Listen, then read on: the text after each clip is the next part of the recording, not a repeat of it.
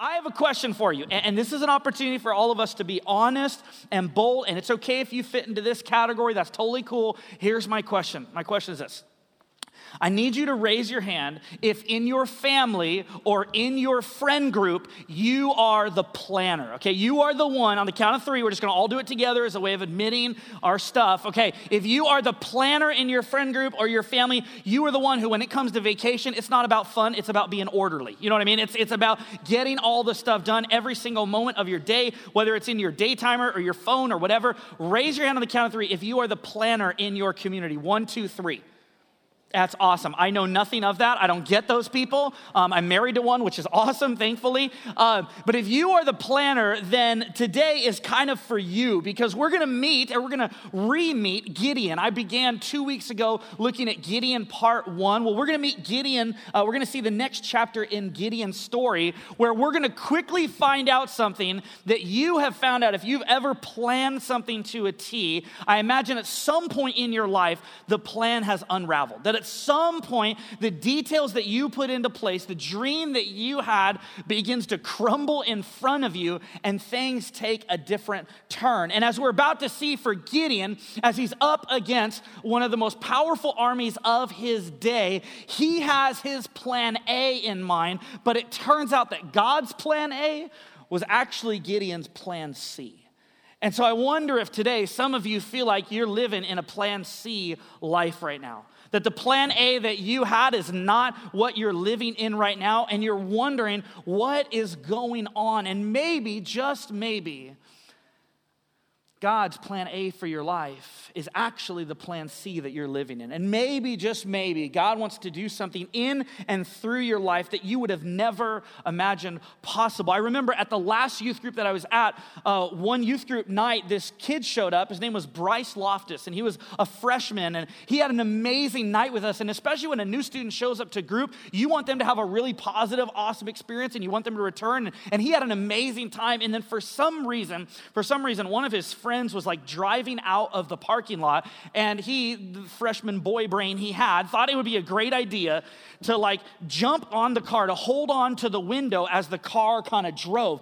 And I'm screaming from the parking lot. I'm like, I don't want to go to jail, please. Like, please don't do this, stop. And, and they continue to drive, and he falls. He hits his head in the parking lot, starts having seizures. We have to call nine one one. Your kids would never do this. They have to call nine one one, and, and the ambulance comes. And, and I literally thought we would never see Bryce Loftus again. But then the next the next week, he showed back up to youth group.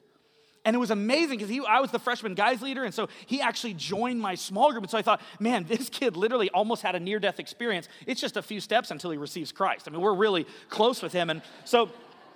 So I invited, you know, he was in our small group, and I started sharing with him about Jesus, and and literally, like, each time I met with him, each week that we gathered that turns into months, that turned into years, it felt like he got, like, farther and farther away from Jesus with my influence. And I'm like, that's not good. Like, that's not what I was hoping for. As soon as he got his license and, and realized girls were awesome and drinking and all that stuff and partying, that's just kind of what he ended up doing. And I remember praying, like, God, I'm the youth pastor. Please, like, save him. And, and I remember the day he graduated, I literally thought, like, he might be dead in a year. Like, I don't know what's going to happen with this kid. And and so then four years after he graduated, I was at a youth pastor gathering with a bunch of other youth pastors. And as I was there, one of the youth pastors came up to me and he said, Eric, I got a random question for you. Do you know a guy named Bryce Loftus? And I was like, is he in prison? Like, what do you, what? What happened to Bryce Loftus, right?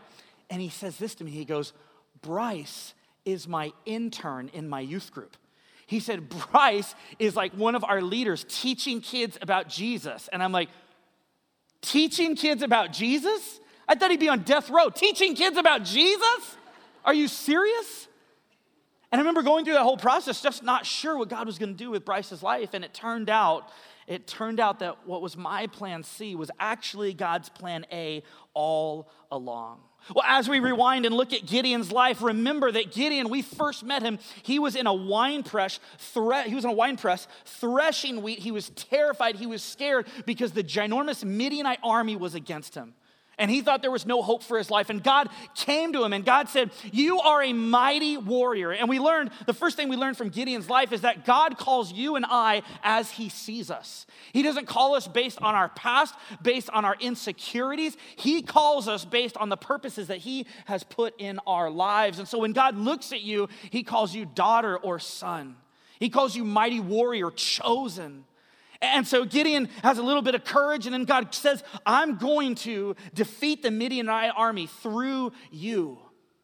But what it's going to require is that you walk in faith, not in fear. And God has this line where he says, I want you to go in the strength that you have, remembering that I am always with you. And we talked about how some of you, that the reason you haven't taken that step of faith yet is because you've forgotten that God is with you. That you think you're taking that next step alone, but God promises to always be with you. And then the third thing we learned is that God is trustworthy. That when Gideon said, okay, God, to, to show me that you're actually in this, I'm gonna lay out this blanket and I want you to make the whole blanket wet and everything else dry, and God did it. And then it's okay, God, the next night, I want you to make this blanket dry and everything else around it wet. And it was a, a way of God saying, you can rely on me, but what we have is something even greater than what Gideon had. That what we have is Jesus Christ, that God has made it crystal clear to you and I that we can trust him, that we can bank our life on him, that he has proved to us his great love for us, and that Christ died and rose from the grave on our behalf. But today what we are going to look at is the moments right before Gideon battles against the superpower of his day. And the odds are absolutely against him. In fact, before we even begin, you need to know there's thirty-two thousand soldiers in the Israelite army, and there's one hundred thirty-five thousand soldiers in the Midianite army. And so the Israelites are only a quarter of their competitors. And yet God still has a few things that he wants to teach Gideon. So find me in Judges chapter seven, where we pick up the story of Gideon. Judges chapter seven, beginning in verse one, where the first thing we're going to learn together is this. Weakness is an advantage. Weakness is an advantage. Early in the morning, Jerub-Baal, which is the name they give to Gideon, which literally means like Baal butt kicker. I mean, that's what it means. Like that, that's who Gideon was. I mean, he, he, he was tearing down these idols, and so they gave him this name, that this is Gideon and all his men. They camped at Spring Herod. The camp of Midian was north of them in the valley near the hill of Moreh. The Lord said to Gideon, you have too many men. Gideon's going, God, are, are, you, are you seeing the same thing I'm seeing? I've got thirty-two thousand. They have one hundred thirty-five thousand. And you're saying that I have too many men? God continues, I cannot del- deliver Midian into your hands, or Israel would boast against me. My own strength has saved me. What we learn right here is God is, he works very hard to keep our pride from getting the best of us. That God works very hard, knowing that oftentimes the strengths that we feel, which he's about to feel a lot of weakness, the strengths that we feel become pathways for pride rather than pathways for praise. That those moments of confidence that you have, that they oftentimes are layered with this sense of, I got this on my own. I don't need anybody else. But you see, God is trying to build dependence. God is trying to build a relationship with us. And so he says to Gideon, you have too many men. Then in verse three, now announce to the army, anyone who trembles with fear may turn back and leave Mount Gilead. So twenty-two thousand men left while ten thousand remained. And so Gideon is about to be weakened. Gideon's army is about to be reduced. And maybe even as we begin this conversation today, that whether you're watching online or listening to a podcast or you're here in this room, you feel weak. You feel like your army has been reduced. You feel like you're at the end of your rope. And God says to Gideon, twenty-two thousand of them must leave. And Gideon might have thought in this moment, okay, okay, it was the twenty-two thousand that weren't very brave, the twenty-two thousand that were afraid. So the ten thousand that remain We're going to do this. We're going to do this. And so I imagine it's a little bit of a shot to the ego. He's a little nervous, but Gideon lets the twenty-two thousand go, and then God tests him again. Verse four, but the Lord said to Gideon, there are still too many men. Take them down to the water, and I will thin them out for you there. If I say this one shall go with you, he shall go. But if I say this one shall not go with you, he shall not go. Now, what we're about to read together, this test that God uh, devised, it, it's, it's like scholars, I mean, theologians with multiple P H D degrees, they're literally like, we don't know what God was doing. Like, we just don't understand, okay? So as you read this, I, there's, I don't, I haven't found any, like, really deep spiritual, theological thing going on other than it's just sort of funny, which is awesome because the Bible is funny. Verse, uh, verse five. So Gideon took the men down to the water. There the Lord told him, separate those who lap the water up with their tongues as a dog laps from those who kneel down to drink. three hundred of them drank from cupped hands, lapping like dogs. All the rest got down on their knees to drink. So just, just to picture this. So three hundred of them are over there. The rest of them, nine thousand seven hundred, are sitting here. They go down to the water, and they're thirsty, and they literally just dive into the water, okay? And so that doesn't seem like a very distinguished way to drink water, but they just literally dive in. It doesn't matter if logs are coming down or rocks or, like, if there's a dead fish. Who knows? Like, they're just, they're just drinking up this water, okay? And then over here, over here is this group of people that laps up water, but their tongues are, like, lapping it up like a dog. Like, kind of, it feels like they're making a big scene, which I feel like Gideon must have been standing back at this point and been like, both these people are crazy. Like, this is just crazy town right here. Like, you got the divers over here. That's not how you drink. You got the ones who are like, look, Gideon, I'm drinking like a dog, right? And you're like, I don't know. That doesn't inspire confidence. And I don't know what, but Gideon is literally looking at this going, is there anyone else? Like, is there anyone else that could join me? And I bet in that moment he's going, okay, well, maybe like these freaks, God will like, you know, allow me to choose them. And then, and then God says, it's actually these three hundred. It's these three hundred who I want you to go up against one hundred thirty-five thousand. See, Gideon is feeling very weak. And he's feeling like this weakness is actually a disadvantage. But the truth is, weakness is actually one of the greatest advantages that you and I have. And here's why. Later in the New Testament, Paul picks up on this idea in Second Corinthians chapter twelve. He's talking with Jesus, and he has his own weakness. In fact, he has something that he goes, man, if I could just get rid of this insecurity, if I could just get rid of this worry, if I could just get rid of this thing, if I was positioned better, making more money, if that relationship was fixed, man, I could do what you've called me to do, God.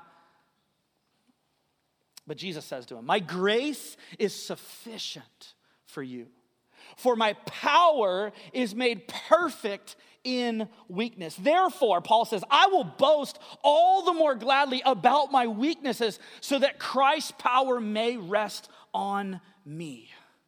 What Paul is saying here is there is a secret to living a kind of life where you are open about your weaknesses, about the pain, about the things that you're uncertain about, about the parts of your life that you wish nobody else knew about.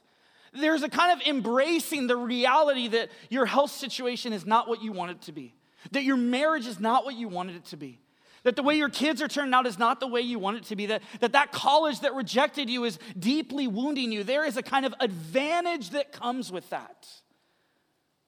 Because when you're in that place, God, through weakness, builds dependence on him. You see, if your life... if you could lean in one direction, if you could lean into your own strength, or if you could choose to lean into the strength of God, it's an easy decision. Because what God's trying to teach us is that dependence on him is actually the best thing for us. And this you need to know about God. Because he loves you and cares about you, God desires and enjoys revealing his power and love to his people. That God loves to show you his power and his love over you. But sometimes to do that, God will either allow or he will cause you to have a deficit of power and love. Because God wants a people who are sold out, that recognize the truth that he and he alone is where our ultimate strength actually comes from. I wrestled all week with telling you guys this story because it's just kind of embarrassing. And but I felt like as I was talking about weakness, I, I had to. About a year and a half ago, I got an email from a camp in the area, and the camp said, "Eric, we'd like you to come and speak for our camp." And I'm going to be honest with you, my very first thought was, awesome. Now I can say I, I speak at this other camp. Now I can feel better about myself. I can feel like I have it together, and I'm and I'm wanted and desired. And so they had me fill out this questionnaire and submit some video teachings and actually meet with somebody. And, and I did all of that stuff, and, and I was just waiting for when I was going to get to go speak at this camp. And then I got an email back that said, "I'm sorry, Eric, but we haven't approved you to speak here." And it was on a Wednesday night, which I feel like these always come on Wednesday nights, right before youth group, right before I'm about to speak. And I'm like, what am I even doing here? And that night, what I was speaking about to our high school students was spiritual gifts and how God invites us to desire and want spiritual gifts, but always within the context of remembering their purpose. You see, the purpose of spiritual gifts are not for our own edification. They're not so that we feel higher and mightier, but so that they would be used for the common good. This is why God has gifted every believer with spiritual gifts so that they could be a part of the body and bless the body and support the body. And I realized in this moment that I wasn't desiring to speak at this camp so that I could be a part of what God wanted to do. The very selfish, broken part of me wanted to be a part of this camp so I could feel better about me.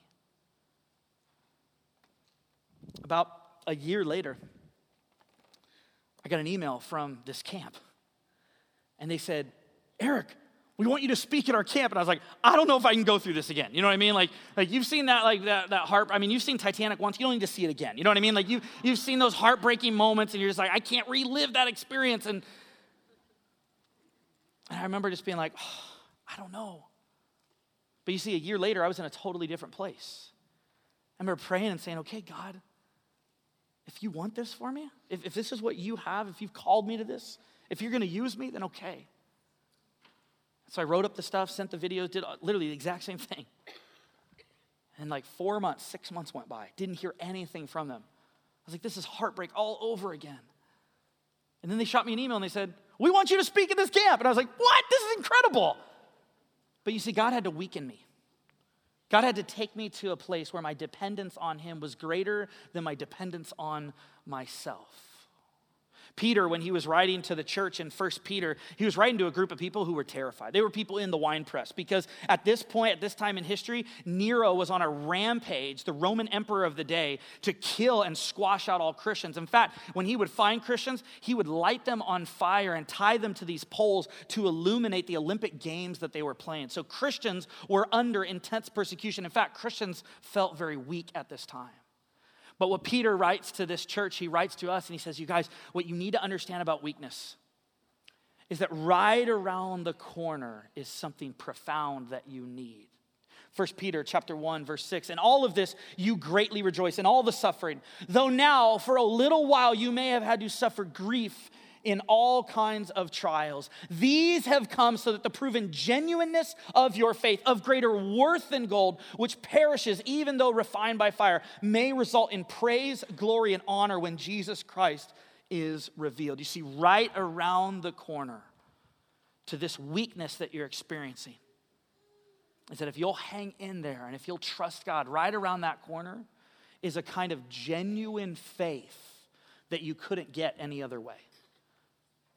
A kind of genuine faith. And in fact, as Hudson Taylor says, he describes it this way, that God wants you to have something far better than riches and gold.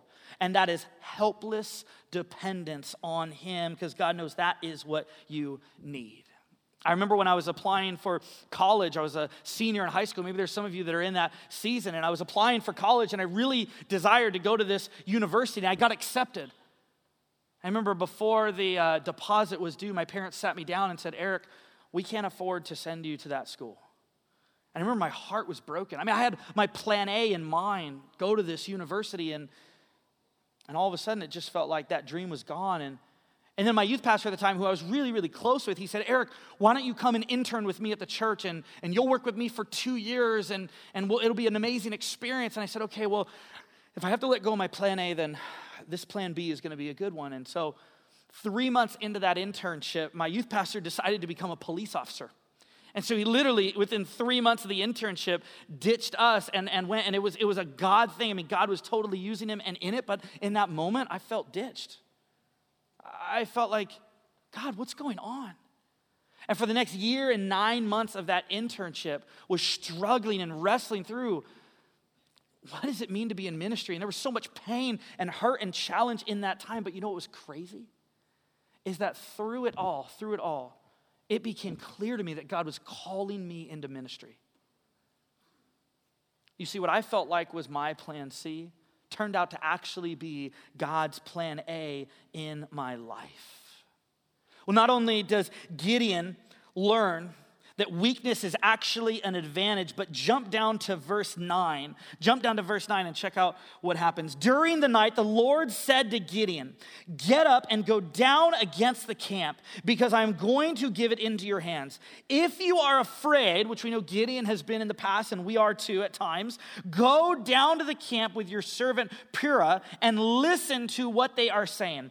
Afterward, you will be encouraged." Okay, this is really important. So God says, look, look, I am going to encourage you. It's the night before the big game, the night before the final attack, the night before I hand them over into your hands. I know three hundred against one hundred thirty-five thousand seems impossible, but Gideon, don't you worry, I'm going to encourage you. I'm going to really encourage you. And so Gideon takes his little buddy and they decide to go down. Verse twelve, check out what happens. The Midianites, the Amalekites, and all the other eastern peoples had settled in the valley, and they were thick as locusts. Their camels could no more be counted than the sand on the seashore. Gideon arrived just as the man was telling a friend his dream. This man says, "I had a dream," he was saying. "A round loaf of barley bread came tumbling into the Midianite camp. It struck the tent with such force that the tent overturned and collapsed." His friend responded, "This can be nothing other than the sword of Gideon, son of Joash, the Israelite. God has given the Midianites and the whole camp into his hands." And Gideon is listening to all of this. And how does God compare Gideon? You know what God compares Gideon to? A giant biscuit. I mean, that's it. He says, he says, "Gideon, take courage. Do not have fear. Be a mighty warrior. You are on the biscuit team. I mean, you've got everything you need." Can you imagine how Gideon is feeling at this point? You see, God's trying to teach Gideon another lesson, and it's the same lesson he's trying to teach us, that strength comes through obedience. That the strength you need comes through obedience.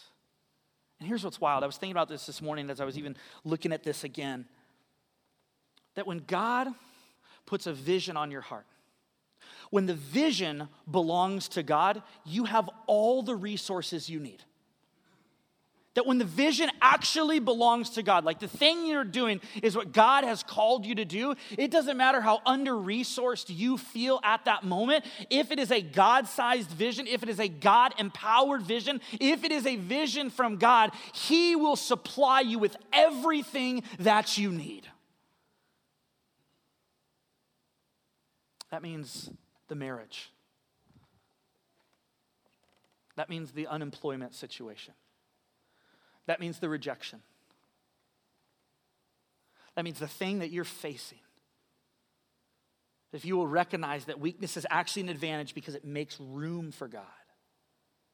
And that it is actually obedience to him that produces the strength that we need.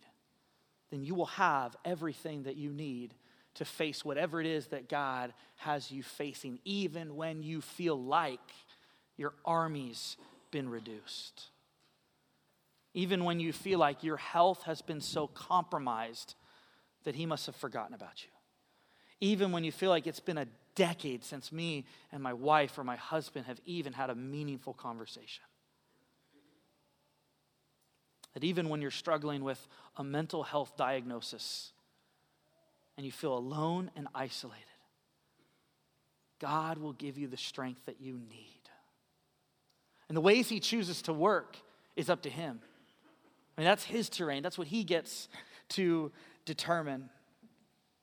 Psalm one nineteen, verse one oh five, David reflects on something interesting about God. He says, your word is a lamp for my feet, a light on my path. You see, God will oftentimes illuminate just enough for you to take the next step.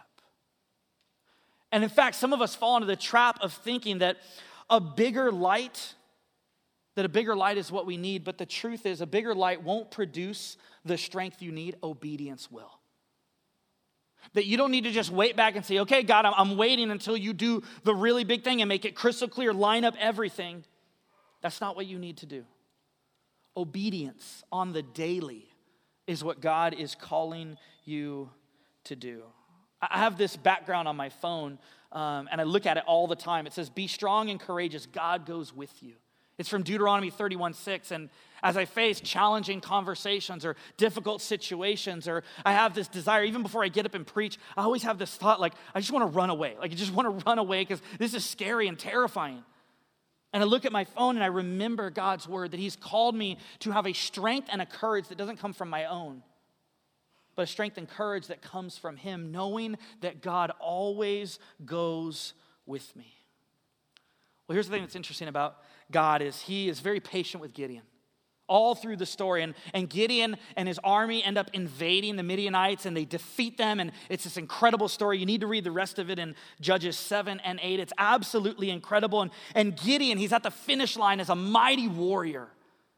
And he even gives this final victory speech in, in Judges chapter eight, verse twenty-two. The Israelites prompt him. They say, rule over us, you and your son and your grandson, because you have saved us from the hand of Midian. But God told them, I will not rule over you. Gideon said, I will not rule over you, nor will my son rule over you. The Lord will rule over you. I mean, he has this incredible moment where he says, it's not about me, it's all about God. And yet right after that, right after that moment, Gideon becomes a fourth quarter fumble. Gideon makes a mistake that ends up tarnishing his family.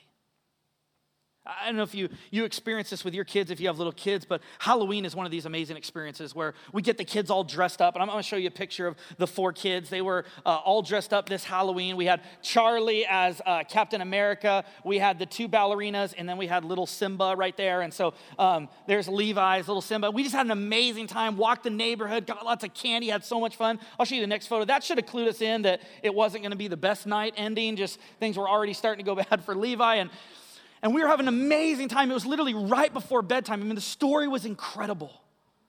Just like Gideon's story. I mean, it's just absolutely phenomenal. And then, literally within seconds, Lila walks up to Brinley and scratches her eye, right? And they're so, like, drugged up on candy that it's just, it's bad. So it's just the, the energy, the stuff is going off. And, and so Lila scratches Brinley. Brinley, like, erupts in tears. Then Lila walks over. She bumps her head on this uh, desk that we have, and she erupts in tears. And literally, literally within seconds, we go from being, like, the happiest family, everything was great, we were having an amazing time, to this.